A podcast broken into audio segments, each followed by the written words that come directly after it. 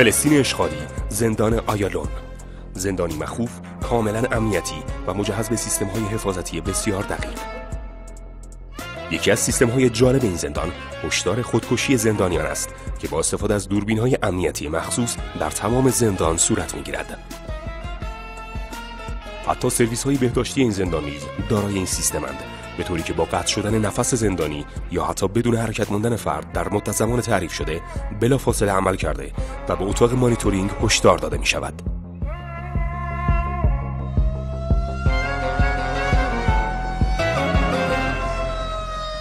دوش های حمام نیز هوشمند هستند و با جابجایی هشدار داده و مانع از انجام خودکشی می شوند.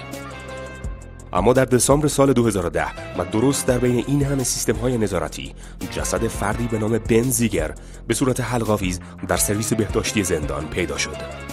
بنزیگر فردی با تابعیت استرالیایی اسرائیلی متولد ملبورن که سابقه فعالیت در ارتش رژیم صهیونیستی را دارد در سال 2000 میلادی به موساد پیوست. این مأمور سال 2002 به اروپا اعزام شد تا با کار در شرکت های مهم بین المللی مرتبط با ایران جای پای خود را برای نفوذ در ایران باز کند. اما سرانجام به اتهام افشای اطلاعات محرمانه و حیاتی به یکی از همدانشگاهی های خود در مربورن در سال 2010 دستگیر و به این زندان صهیونیستی منتقل شد.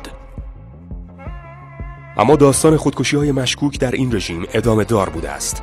تومر ایگز یکی از اعضای ارشد بخش اطلاعات سایبری رژیم صهیونیستی بود که در سال 2016 دستگیر و چندی بعد در زندان اقدام به خودکشی کرده است. بعد از مرگ وی والدین وی یک نامه اعتراضی به رئیس ستاد ارتش فرستادند و نسبت به مشخص نبودن علت مرگ وی اعتراض کردند. به نظر می رسد خودکشی یا همان خودکشی نمایی یکی از راهکارهایی است که مسئولان این رژیم برای حذف بی‌دردسر برخی افراد در پیش گرفتند. اقداماتی که پس از چندین سال پنهانکاری و حتی پرداخت حق و سکوت 800 هزار دلاری به بازماندگان بالاخره افشا شدند. افشاگری هایی که نشان از استیصال و ترس مسئولان این رژیم نسبت به نفوذ و جذب همکار از داخل ارکان این رژیم دارد. ایالون شاپیرا معروف به اولین خودکشی کننده دوره ریاست کوهن فردی بود که از یگان 8200 اطلاعات نظامی رژیم صهیونیستی معروف به امان که مسئولیت جاسوسی الکترونیک، فرماندهی جنگ الکترونیک و رمز شکنی را بر عهده دارد به موساد منتقل شده بود.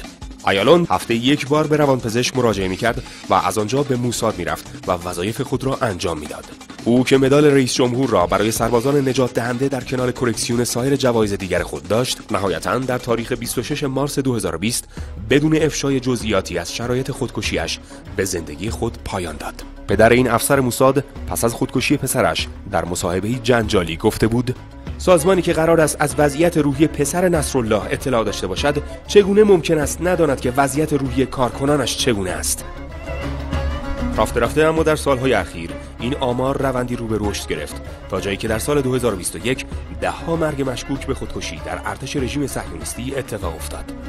بیشتر مأمورانی که خودکشی کردند مدت طولانی از اضطراب در مورد آینده رنج می بردند و در حالت ناامیدی و سردرگمی مداوم و احساس عدم تعلق به چارچوب زندگی نظامی روزهای خود را سپری می کردند. خودکشی های مرموز آنقدر در این رژیم رونق گرفته است که ارتش رژیم صهیونیستی مجبور به انجام برنامه های مختلف روانشناسی بر روی افسران خود شده است. برنامه هایی که به گفته خود ارتش این رژیم از 400 خودکشی در سال 2021 جلوگیری کرده است. با این تفاسیر احتمالا این رژیم از حالت قتل، شکنجه و خودکشی نمایی به حالت بحران خودکشی های زنجیری تغییر فاز داده و زلزله مخرب را در ارکان سست خود تجربه می کند.